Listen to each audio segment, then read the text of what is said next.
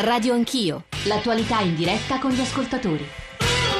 Sono le diciotto e trentacinque, speciale Radio Anch'io in diretta dall'Expo di Milano, un racconto che interseca tante cose. Una giornata densissima qui all'Expo, nella sede dove c'è stata l'inaugurazione. Abbiamo provato a raccontarla, a dare voce ai lavoratori, a dare voce ai turisti, alle migliaia e migliaia di persone che stanno percorrendo sin da stamattina questo grandissimo vialone centrale, il Decumano. Abbiamo provato a parlare anche dei costi di lavoro, del futuro delle aree su cui è stato costruito l'Expo, ma dicevo, è stata doverosa l'intersecazione con quello che succedeva a Milano, a pochi chilometri da qui. Noi anche siamo a Milano, ma insomma in un'area periferica, quella della fiera di Roppero.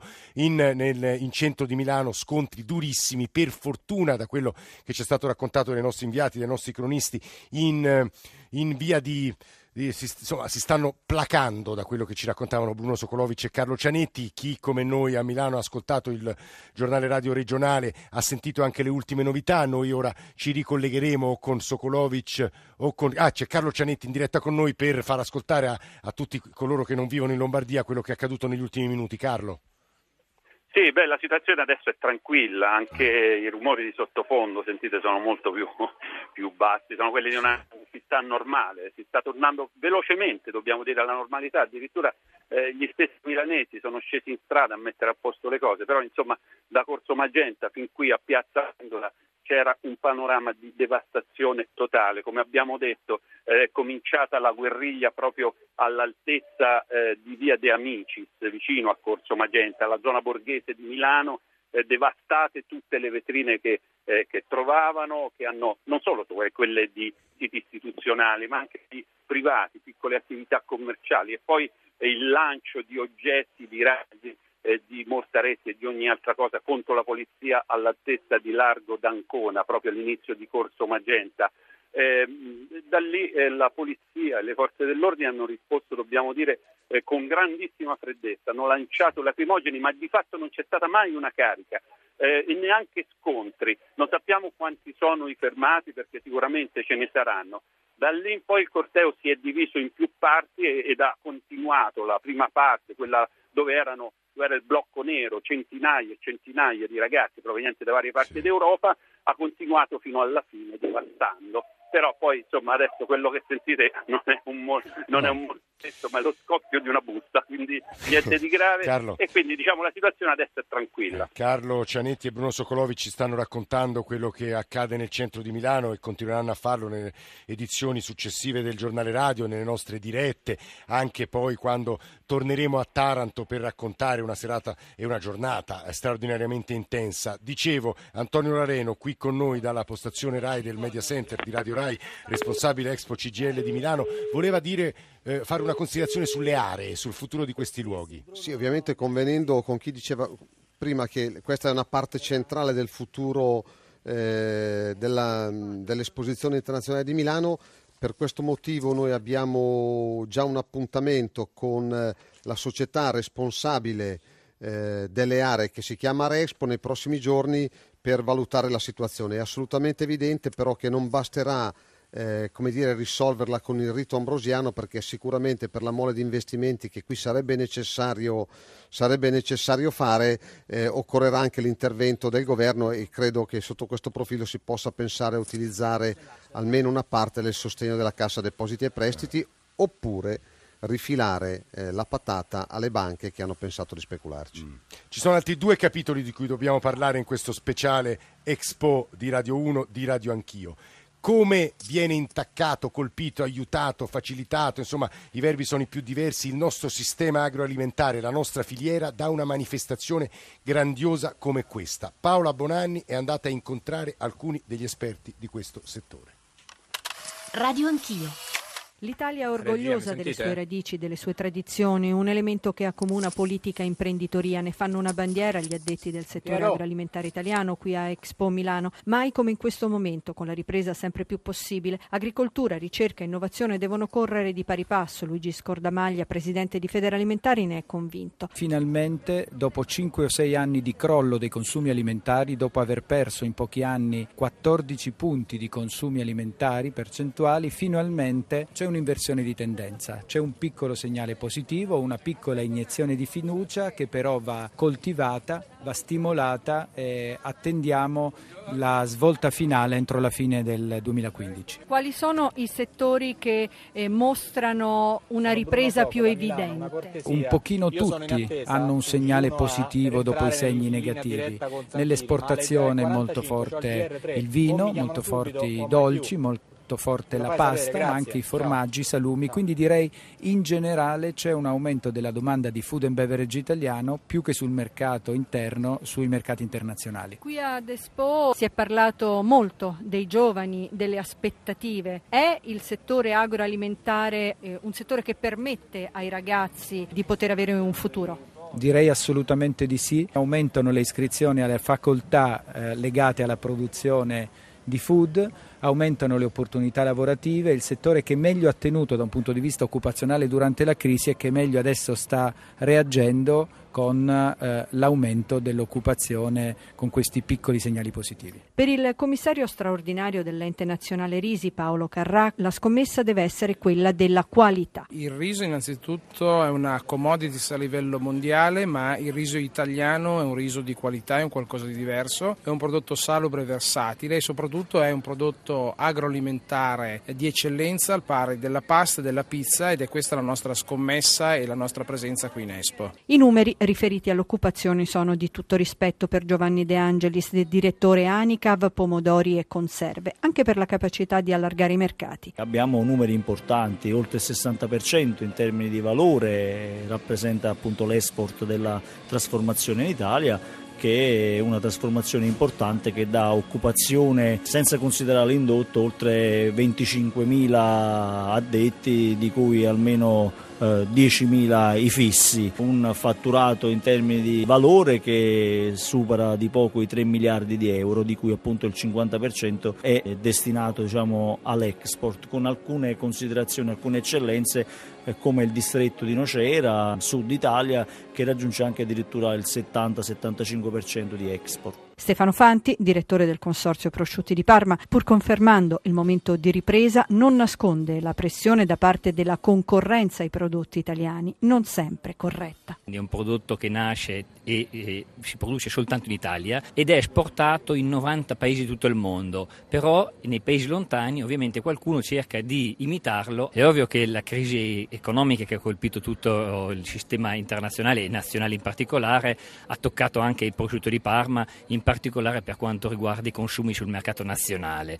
Per fortuna le notizie positive giungono dall'estero, perché i mercati stranieri continuano ad acquistare prosciutto di Parma, a dare fiducia al nostro prodotto, e in questi paesi noi continuiamo ad esportare ed aumentare le esportazioni tutti gli anni. Come va il mercato nazionale? Il mercato nazionale è un po' in difficoltà, però tutta la filiera produttiva, che coinvolge anche il sistema di allevamenti, dà lavoro ad oltre trentamila famiglie.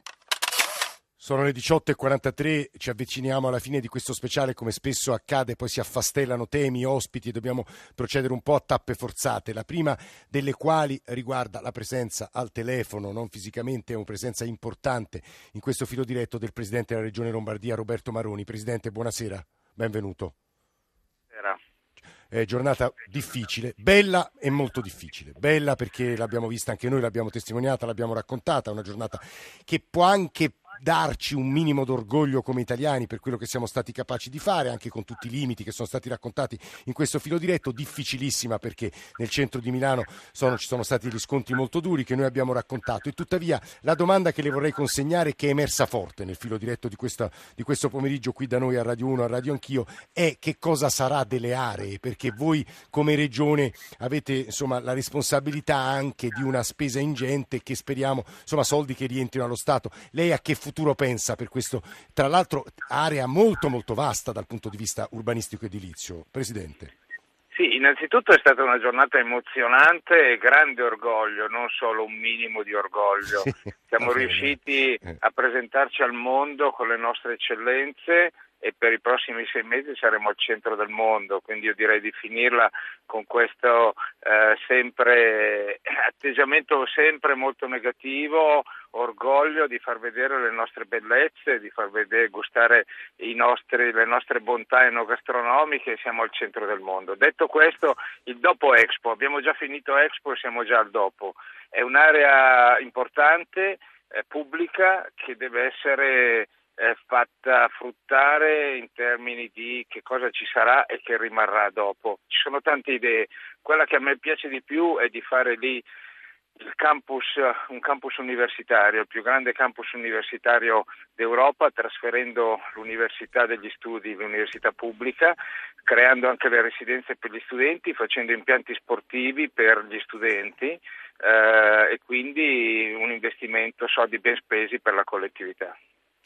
Presidente Maroni, noi la ringraziamo molto e, e le leggo una, una, un'ansa appena battuta. Sono circa una decina i giovani portati in questura a Milano per i controlli in relazione agli incidenti accaduti nel pomeriggio durante la manifestazione contro Expo. I giovani sono stati bloccati, va bene, i prezzi di Piazza Buonarroti. Mi sembra, lei è stato anche Ministro dell'Interno, queste cose le sono familiari, mi sembra che la Polizia abbia scelto una tattica di non, di non contrattacco rispetto alle violenze dei Black Bloc. Quindi, allora, eh... Presidente. Sì, non mi offendo se mi chiama ministro. No. Primo, non sono giovani, ma sono delinquenti, sono violenti, gente che va in giro a bruciare le macchine, a spaccare le teste e a distruggere le cose, non sono giovani, sono violenti e delinquenti. Secondo, forse non sono in grado di giudicare perché non ho eh, elementi a sufficienza, però forse qualche mh, elemento di... prevenzione in più io l'avrei messo rispetto a quello che è successo. Grazie governatore, vi dicevo, grazie, grazie a Roberto Maroni, presidente della Regione Lombardia, vi dicevo che l'Expo è anche il teatro in cui certi incontri sono possibili e soprattutto in cui sono vicini l'uno all'altro anche padiglioni di paesi storicamente eh, contrapposti, ostili l'uno con l'altro e so, credo che anche un elemento bello, l'ha sottolineato in parte anche il Presidente del Consiglio nel suo discorso durante la mattinata di inaugurazione, qui il mondo si apre, il mondo e certi conflitti in qualche modo sembrano lontanissimi e ci sono anche anche dei momenti particolarmente toccanti. Devo dire che abbiamo visto attorno al padiglione del Nepal tanta gente, tanto affetto, tra l'altro è un padiglione molto bello, gli scalpellini nepalesi hanno lavorato fino all'ultimo per cercare di completarlo, aiutati tra l'altro davvero un, uno sforzo di solidarietà anche da scalpellini lombardi e Cecilia Rinaldini ha incontrato uno di questi scalpellini e tra l'altro tra pochissimi giorni tornerà nel suo paese disastrato che purtroppo noi abbiamo, conosciamo e descritto anche nelle nostre trasmissioni. Ecco la voce di uno degli scalpellini nepalesi. All'ingresso del padiglione del Nepal, interamente realizzato in teak, che riproduce la struttura architettonica di un tempio nepalese, ci accoglie un ticchettio che scopriamo essere il rumore di scalpelli sul legno. Quattro artigiani sono a terra, intenti a scolpire parti di colonne con figure floreali e animali. What's your name? My name is Rajesh Chaguti. How old are you? I'm thirty. Uno di loro, di trenta anni, mi racconta che undici colleghi sono già volati a casa per via del terremoto. Sono triste, mi dice, il mio paese è in ginocchio. Sono qui ma il mio cuore è in Nepal, spiega un altro artigiano. Sono tutti giovani, hanno lo sguardo assente. Chiedo loro se hanno avuto qualche parente ferito, ma rispondono che grazie al cielo hanno avuto solo danni materiali o la casa lesionata. I miei familiari non sono rimasti feriti, ma il Nepal intero è ferito. E il Nepal è la mia famiglia, dice uno di loro. Chiedo ancora per quale motivo hanno deciso di restare qui a Milano. Mi guardano e sorridono. Ancora quattro giorni e torniamo a casa anche noi. Oggi, primo maggio, giornata dei lavoratori, vale la pena notare che nei giorni scorsi a dare una mano ai nepalesi a ultimare il padiglione sono arrivati muratori bergamaschi e bresciani e altri volontari. Eh sì, lo dicevamo poco fa, ora ce l'ha confermato anche Cecilia Rinaldini, eh, la, una specie di piccola corsa di solidarietà alla quale Antonio Lareno, C G L, vi siete aggiunti anche voi, no? Assolutamente sì, non solo come C G L ma come sindacati milanesi, per cui come C G L Cislewil insieme ad Expo abbiamo da stamattina posizionato un'urna apposita davanti al padiglione nepalese per chiedere anche una solidarietà tangibile eh, al visitatore rispetto alla tragedia che colpisce oggi il popolo nepalese. Lei poco fa eh, era al telefono con Sala, eh, il commissario unico dell'Expo, che credo sia già andato in Duomo, verso eh, in centro, perché tra l'altro stasera c'è la prima della Turandot e la piazza a questo punto è stata blindata, chiusa al traffico, perché si teme un'ulteriore tappa degli scontri di questo pomeriggio. Lareno, che le ha detto Sala? Un po' di preoccupazione ha espresso? No comment. Va bene, va bene, come non detto. Vi dicevo che sono possibili, a parte il fatto che arrivano molti sms anche in relazione a quanto, alle voci che aveva raccolto Paola Bonanni sulla filiera agroalimentare, su quanti posti di lavoro abbia in Italia, sul fatto che in fondo come mezzi di comunicazione di massa parliamo troppo poco di quello che accade nel mondo dell'agricoltura. Però vi dicevo, la possibilità qui all'Expo un po' unica di dialoghi che al di fuori di contesti così aperti, internazionali, sono molto difficili. Lo dico perché, eh, come provava a accennare poco fa, ci sono alcuni paesi storicamente nemici, in guerra o anche con storiche rivalità, come Israele e Palestina, Corea del Sud e del Nord, Iran e Stati Uniti, i cui padiglioni si trovano davvero fisicamente uno davanti all'altro. E tra Teheran e Washington è in corso, come sapete, un complicato eh, riavvicinamento che ora più che mai si gioca sul eh, negoziato sul nucleare iraniano. E Cecilia Rinaldini è andata a visitare il padiglione italiano do- eh, iraniano, dove ha incontrato il vice Vice Ministro dell'Industria eh, che si chiama Hossein Esfahbodi. Il tema dell'Expo duemilaquindici è il cibo e noi abbiamo scelto come nostra idea guida quella del sofre, che significa tovaglia, idea a cui è ispirata anche la forma del tetto del padiglione. È Dio che ci dona ciò che noi portiamo in tavola, è Lui che provvede ai nostri bisogni da quando nasciamo e per tutta la vita. La nostra convinzione è che l'umanità è invitata alla festa divina sulla terra. Il vice ministro dell'industria iraniano Hossein Esfahbodi spiega così la filosofia del padiglione, per il quale lui è anche commissario generale. Basta sporgersi appena dal padiglione iraniano e si vede quello degli Stati Uniti, che con l'Iran hanno avuto un lungo periodo di gelo e che ora stanno tentando un riavvicinamento, in particolare con la trattativa sul programma nucleare. Siamo davvero vicini, siamo l'uno di fronte all'altro, risponde Esfahbodi, ma anche la Corea del Nord e quella del Sud sono fianco a fianco. Non so come sia successo, ma è un fatto positivo, perché quello che vogliamo sono relazioni amichevoli con tutto il mondo. Ma pensa possa essere di buon auspicio per il negoziato sul nucleare, che ormai è arrivato alla fase finale con il trenta giugno come data ultima? Abbiamo grandi speranze di poter arrivare a un accordo, considerando i dettagli da definire, perché un'intesa non può che portare benefici a tutti, compreso l'Iran. Speriamo davvero di farcela e di continuare a costruire buone relazioni, soprattutto con il cinque più uno, e di lavorare insieme per il futuro. To work together for the future. Come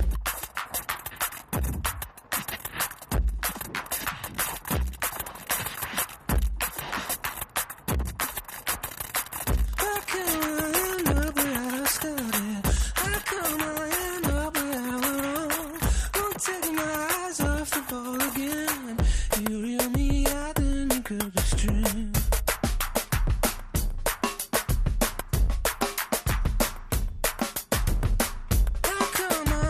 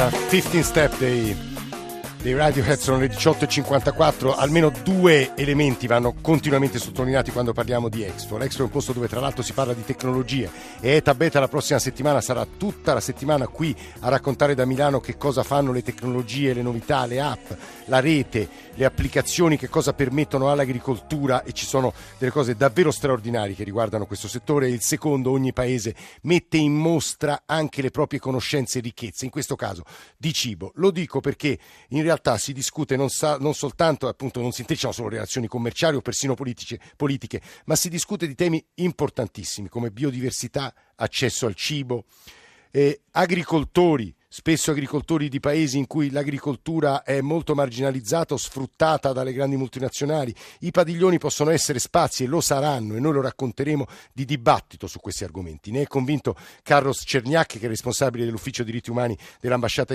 argentina, che poco fa ha incontrato, è stato incontrato da Cecilia Rinaldini. Carlos Cerniak, perché è importante per l'Argentina essere presente qui all'Expo? La tematica di questa Expo è praticamente fatta per l'Argentina, devo dire. Noi siamo il paese più italiano nel mondo, più del quaranta per cento della nostra popolazione è italiana, e noi siamo accanto all'Italia in questo rilanciamento della propria Italia con l'Expo. Allo stesso tempo la tematica coinvolge chiaramente il D N A argentino.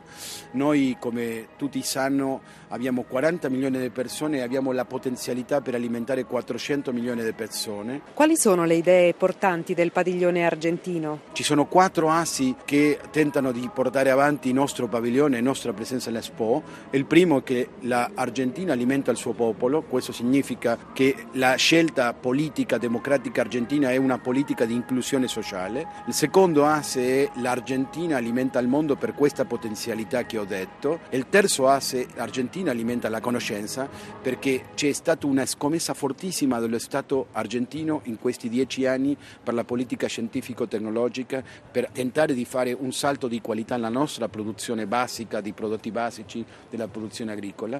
E l'ultimo asse molto molto importante è Argentina alimenta il dibattito. Il dibattito su cosa? Alimenta il dibattito del protezionismo agricolo, della sicurezza alimentaria, dell'ineguaglianza sociale nel mondo, del concentramento della ricchezza in poche mani, della mortalità infantile. Quindi per noi questa è una grande opportunità, è una grande opportunità dove molte volte la stampa europea tenta eh, di nascondere il cambiamento importante che nostra regione e l'Argentina in particolare ha fatto in tutti questi anni. Innanzitutto di coinvolgere e di includere socialmente a tanta gente che era fuori della possibilità di essere cittadino, e quindi non sarà un padiglione tradizionale, commerciale, dove solo ci saranno i B due B con gli imprenditori. Ci sarà pure un spazio di dibattito, una grande opportunità dove l'Argentina potrà tentare di discutere giustamente l'agenda importante, prioritaria dei diritti umani in senso generale, che credo ha, eh, il mondo ha bisogno di discutere.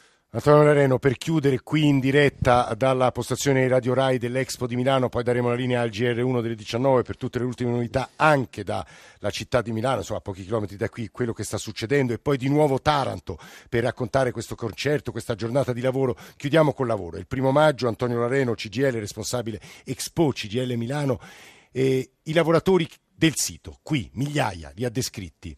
E a questo punto che succede loro? È ancora un buco nero, c'è ancora tanto da fare per noi eh, sindacati.